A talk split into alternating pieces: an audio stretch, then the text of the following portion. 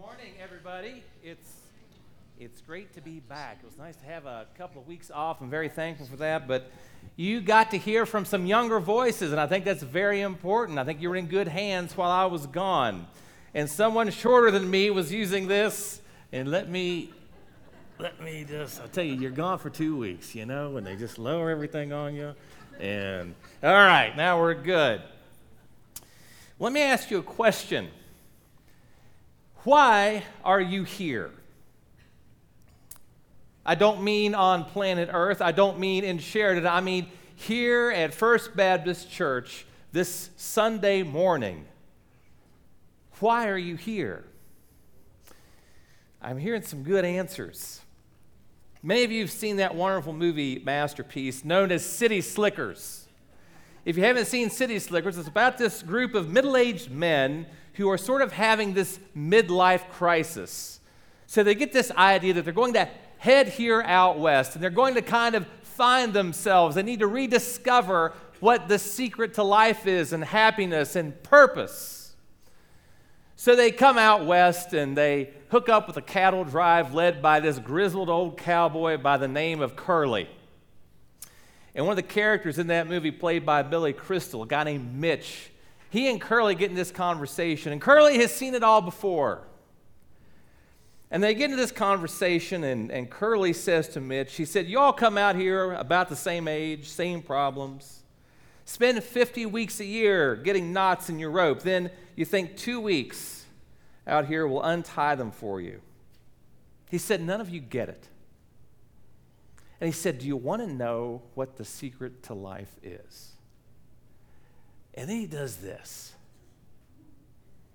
He just holds up a finger. And the guy, Mitch, looks at him kind of sarcastically and says, uh, Your finger? That's the secret to life? And he says, No. He says, One thing, just one thing. He said, You stick to that, and everything else don't mean anything. Mitch says, Well, that's great, but what's the one thing? And he says, Well, that's what you've got to figure out. So let me come back to my original question Why are you here? And let's expand that a little bit and ask what is the purpose of First Baptist Church? Why do we exist? Why are we on the map? And maybe you came here this morning, you'd answer that question by saying, Well, I was seeking encouragement. I want to help the poor. I want to be with the people I know and love. I want to sing some songs. I want to hear a sermon. Well, what I want to unpack biblically is that question What is the mission of First Baptist Church? What is the mission of First Baptist Church? That's what I want to focus on this morning. The text we're going to look at comes from the book of Acts. And this morning we're going to be looking at Acts chapter 2. We'll be reading 40, verses 42 through 47. Uh, we'll be going outside that a bit. But if you would please stand with me for the reading of God's word from Acts chapter 2, starting at verse 42.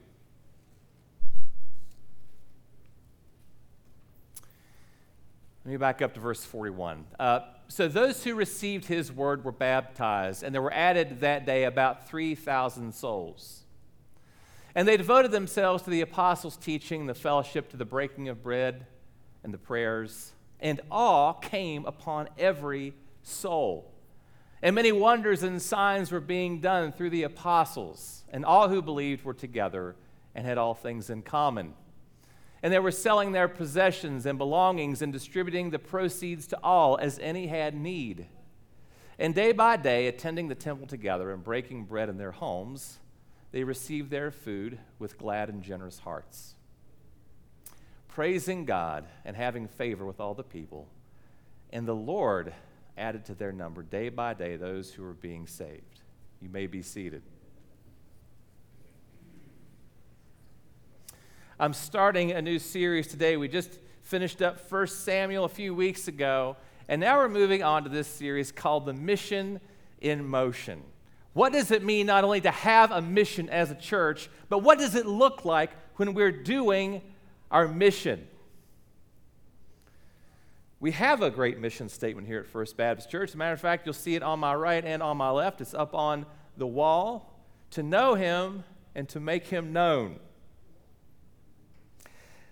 But unless we're willing to take action on that mission, it is just going to be words on the wall. And I think I can speak for everybody and say that is not what we want to do at First Baptist.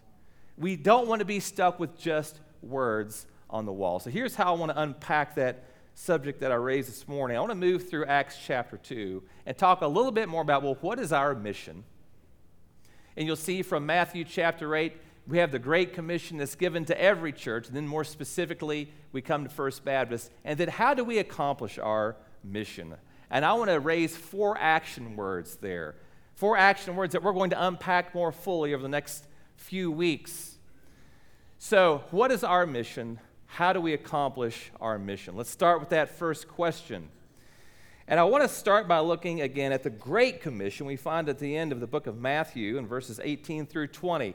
Christ is speaking to his now 11 apostles. Judas is already checked out. And this is what he says to them there at the end of Matthew 28. And Jesus came and said to them, All authority in heaven and on earth has been given to me. He says, Go therefore and make disciples of all nations, baptizing them in the name of the Father and of the Son and of the Holy Spirit, teaching them to observe all that I have commanded you. And behold, I am with you always to the end of the age. There was still a lot more work to be done. And look at what Christ says there. He says, Go. I mean, they're all just kind of standing there. They've been through a lot. They've witnessed the death of Christ, now his resurrection. And he says to them, Go! Don't just hang out here. There's more to do. You're going to make disciples, not just here where you're at, but you're going to be making them everywhere. And those disciples traveled a long ways. And what, does, what then do they do? Make disciples, but then baptize them baptize them so they can display to the world the invisible grace that they have received through visible means. But then don't just baptize them. We're not done yet. Teach. Not just a few things, not just the stuff that maybe you like or you're good at. He said, Teach them all that I have commanded you.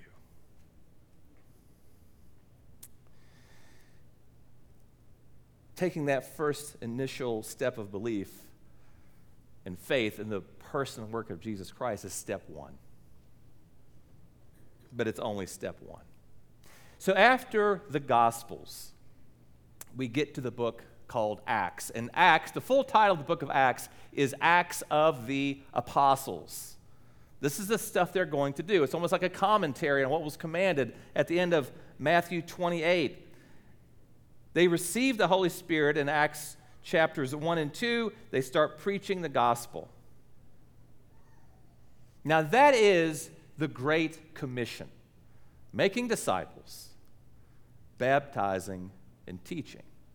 But then we can get it more specifically at First Baptist Church. We've taken the Great Commission, and in our context, we state it this way First, to know Him. To know Him. That is to say, to receive that teaching that has been passed down to us from those original 11 apostles. It's the New Testament. Then they added Paul later. He was given apostolic authority. They added Matthias later to replace Judas. But that process, a lifelong process to know him, that's what we do as we gather as the body of Christ here at First Baptist Church. All of us being uniquely gifted to accomplish that. Everyone's gifts being very necessary and essential to accomplish the purpose and mission that we have as a church. Some to teach, some to preach, some to lead singing, some to help out in every area that we need around here, to make others feel welcome, to lead community groups. The Holy Spirit has gifted this local body to do the work that God intends for us to do. through the power of the Holy Spirit to know God more and more every day. And then our mission statement continues not just to know Him, but to make Him known. To make Him known. See, we get this treasure, right? This, this wonderful knowledge of knowing God. But we don't just keep it to ourselves. Uh, and we don't take any credit for it. So there's a wonderful verse in 2 Corinthians chapter 4, verse 7. It says, But we have this treasure in jars of clay to show that the surpassing power belongs to God and not to us. It's a treasure that others need to see. It's a treasure that we pass on to others. And through our speech and our deeds, we make Christ known in the body, in Sheridan, and then throughout the world. To know him and to make him known. See, that is our mission. If Curly were to be here and throw up that one finger, we would say that's it. To know him and make him known. How do we then accomplish this mission that we've been given? I want to turn our attention back to the text that I just read. So, again, in the book of Acts, the apostles have preached the gospel of Jesus Christ. The good news that, hey, look, we saw Jesus die and we saw him resurrected. And by faith, by putting your trust in that work of Jesus Christ, you can have a relationship with the Father. You can be reconciled to Him. You can be completely forgiven of everything you've ever done. And that message went out and it caught fire. And people were hearing and they were believing. And then we get to verse 41. It says, So those who received His word were baptized, and there were added that day about 3,000 souls. We have here the birth of the church. The mysteries of the Old Testament are starting to become more clear. It started right there in Jerusalem with these believers. So, Christianity, although it had its roots in, in Judaism, is now spreading and it's becoming a worldwide faith. So the church began with these 3,000 souls, brand new Christians. Now let's take a closer look at what they're doing in these verses, the verses we read earlier, because I believe that four action words rise to the surface as we look at this passage. I'm going to start with verses uh, 46 and 47. We're speaking of these 3,000 new Christian converts, and it says in verses 46 and 47 And day by day, attending the temple together and breaking bread in their homes, they received their food with glad and generous hearts, praising God and having favor with all the people. And the Lord added to their number day by day those who were being saved. The first thing I want to point out here that the people were doing is what we find at the beginning of verse 47. It says they were praising God. Now, we have a word for this. We call it worship. We call it worship. That's our first action word. And specifically, we would call it corporate worship. And that's what we do on any given Sunday when we come together corporately. And there's a wonderful definition of corporate worship I like. Uh, the responsibility of the local church to come together to express the worthiness of God in one voice. See, that's what the word worship means Ascri- ascribing worth Two. And yes, all week long we should be worshiping God as individuals. And how we live our lives should be ascribing worth to God. But we do something differently on Sundays. We come together. There's one more quote from A.W. Tozer. He says, The local church exists corporately to do what each Christian believer should be doing individually, and that is to worship God. And they use that word praise there. and it comes from this Greek word. It means to express approval. So when we get together, and I hope that even though a song may get familiar or a tune may get familiar, that you never become contemptuous of the words that we're singing to God. That you never become so familiar that you're not thinking about, even down on the heart level, what it is we are expressing to God. Because in praising God, we are singing the truth to Him, singing those things to Him that we believe to be true about Him. We do it quite a bit, actually. If you've ever been to a baseball game and you get to that seventh inning stretch, what do they do? They sing, Take Me Out to the Ball Game. Why do they do that? Well, you're You're expressing all the things you love about that baseball game experience peanuts and Cracker Jack and all that. If you're a baseball fan, I, you know, I'm, yeah. but you know, if you are, you are. I've been to a lot of games, a lot of Reds games back in West Virginia. And then, you know, back in West Virginia, by the way, I don't care who the band was that came. It could be a jazz band, it could be a heavy rock band, it could be a uh, it, it, could be an entire orchestra, but everybody was waiting for that group to sing one particular song. You said it, Gary. If they didn't sing Country Roads, they didn't really have a concert. Because in that song, they are singing everything that the hillbillies love about their home state of West Virginia Blue Ridge Mountains, Shenandoah River, you know, dark and dusty painted on the sky.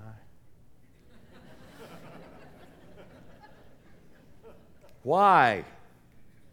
Again, they're singing those things they love about West Virginia. And when we're singing, we're singing those things we love about our Lord and our Savior, Jesus Christ. Worship is very important. And at the same time, we don't want it to be the only thing we emphasize at First Baptist Church. And why is that? because that's not all we're called to do. In the same way, I don't want a doctor emph- overemphasizing my, uh, my blood pressure over my pulse rate or my cholesterol. We need to be balanced in our approach to God and to worship and, and, and our mission as First Baptist Church. So I want to come to this second action word now. We see it in verse 42. And there we read, and they devoted themselves to the apostles' teaching and the fellowship to the breaking of bread, the prayers. There's a few items in this verse that need to be addressed. I want to focus on what it says there at the beginning of verse 42. It says, They devoted themselves to the apostles' teaching. That is to say, that this early church, I mean, can you imagine just being discipled by the apostles? The people that walked with Jesus, who spent their time with Jesus. If you've been watching The Chosen, you see this group of men and some women traveling along with Christ, gleaning everything they can, being taught oftentimes when they, they don't even realize it. And now they're taking that task to others. They're coming along, and it's their job to give the teaching. Those 11 apostles, again, picking up Matthias later, that gives us this second action word, and that is to grow. To grow. And notice the word that's used there. It's devotion. It comes from this Greek word proskartereo, and it means you're busying yourself with something. You're busily engaged in something. That was the nature of the instruction that they were receiving. So these young Christians were hungering to dive deeply into everything they could, all they could glean from these apostles. They had an appetite and it's ongoing. They were keeping after it because they believed it to be worthy of doing so. Actually, that word was used to describe a woman persisting in labor to deliver a child. So, in this context, it speaks of a patient endurance to learn about Christ. We're not talking about attending a class that will be over tomorrow. This is speaking of a lifelong learner growing to maturity. See, that's what it means to be a disciple of Jesus Christ. Because growth is vitally important in the life of a Christian. See, things that aren't growing are dead. And that does not describe the life that Christ brings, the abundant life. So, as Christians, we're growing to maturity. Now, again, we don't want to emphasize instruction to a fault. Because what happens then? Sometimes churches can become Bible institutes. And it's all about coming and sitting and learning and coming and sitting and learning. Uh, there's more going on here than that. Um, the sermon is not more important than everything else we do praising God and the acts of communion and baptism. When people get puffed up with knowledge, they can sometimes have very little compassion for other people. And that's not growth either. Evangelizing and sharing what you know, that's also part of growth and maturity. Bible study is important, don't get me wrong. It's essential, as a matter of fact, in the life of the Christian, but it's not the only thing. So we don't want to overemphasize this over the other areas. But then there's other important action words to get to as well. We see the next one. Really, this next one's all through verses 41 through 47. But we see it in phrases like what we see in verses uh, 42 and 46. They were devoting themselves to the apostles' teaching and fellowship.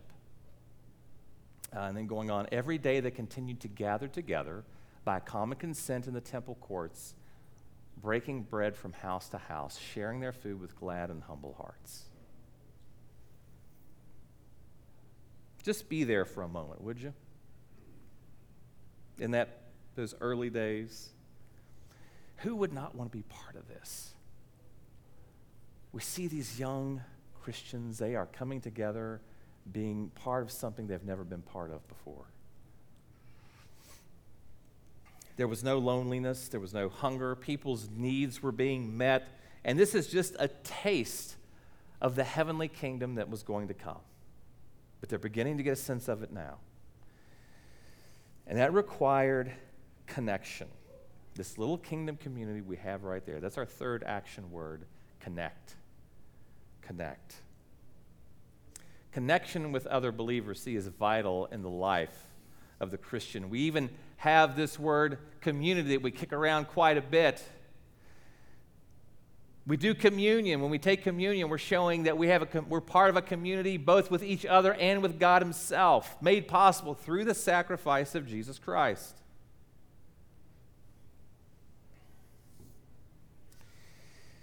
When we have a church that comes together, it has to be connected. And there are people dying for connection. And they're looking for it everywhere. They're looking for it in fitness programs, they're looking for it online, they're looking for it in the bar. Because people are needing connection. We're made to be connected. This Christianity thing we're doing, by the way, is a team sport.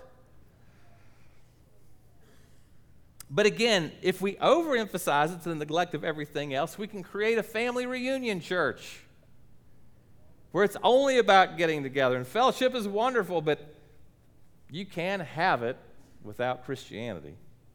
You can have connection. People can meet around a, a common affinity, a love of whatever. It could be hunting, fishing, gardening, whatever it is. There's a different kind of connection here that's not just about a shared interest with a group of people. This is a group of people indwelt by the Holy Spirit. And by the way, so often in Scripture we see the phrase the body of Christ.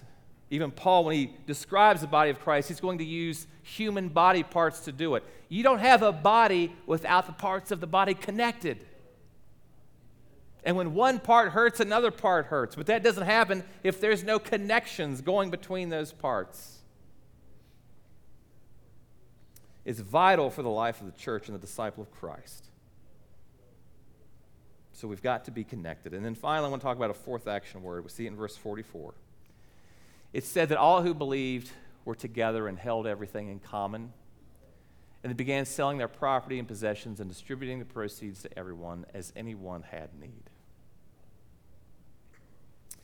And we see the body of Christ doing what? They're serving, they're caring for each other. They're helping meet the needs of everyone that's around them.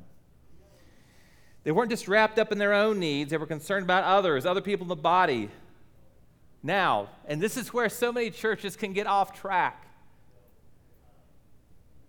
I get social justice. I get the need to love and help others. But it can't just be all about service either. It's done in the name of Christ. Now, the error that some churches that can make that get off track and become only about service, they may say things like, Well, I know what the Bible says, but. No. That's not the right phrasing. A church can be full of activists.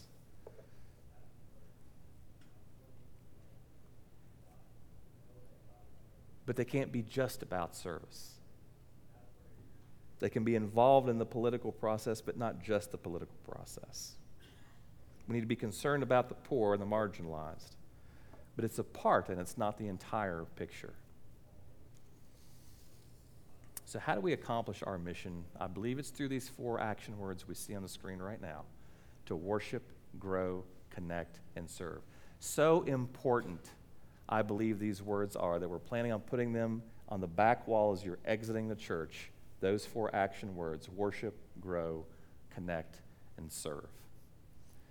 Over the next several weeks, I'm going to be unpacking this more fully so that we'll understand these actions more deeply and how important they are in the life of the church and how First Baptist intends to accomplish these actions.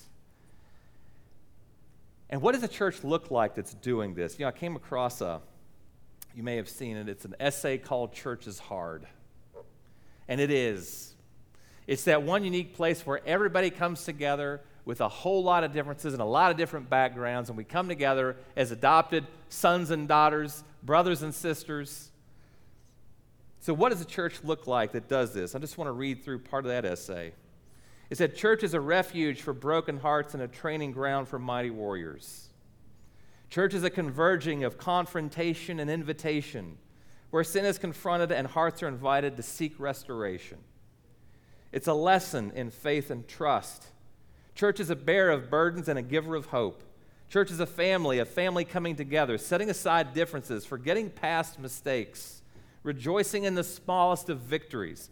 Church, the body and the circle of sinners turned saints, is where He resides, and if we ask, He's faithful to come. So even on the hard days at church, the days when I'm at odds with a friend, when I've fought with my spouse because we're late once again, when I've walked in bearing burdens heavier than my heart can handle, and masking the pain with a, sm- a smile on my face, excuse me, when I've worn a scarlet letter, when I've been under the microscope, when I've longed for a baby to hold or fought tears as the lyrics were sung, when I've walked back in afraid and broken after walking away, I'll remember He has never failed to meet me here. That's the kind of church I want to be and be part of. Please pray with me. Lord Jesus, you made it all possible. Through your obedience and your love for us, you endured the cross, the means by which would bring us together. You opened the door that we could be reconciled to the Father, that we could receive the power of the Holy Spirit. And we celebrate that this morning, Lord Jesus, as we take communion together. Meet us here now. It's in your holy and precious name we pray. Amen.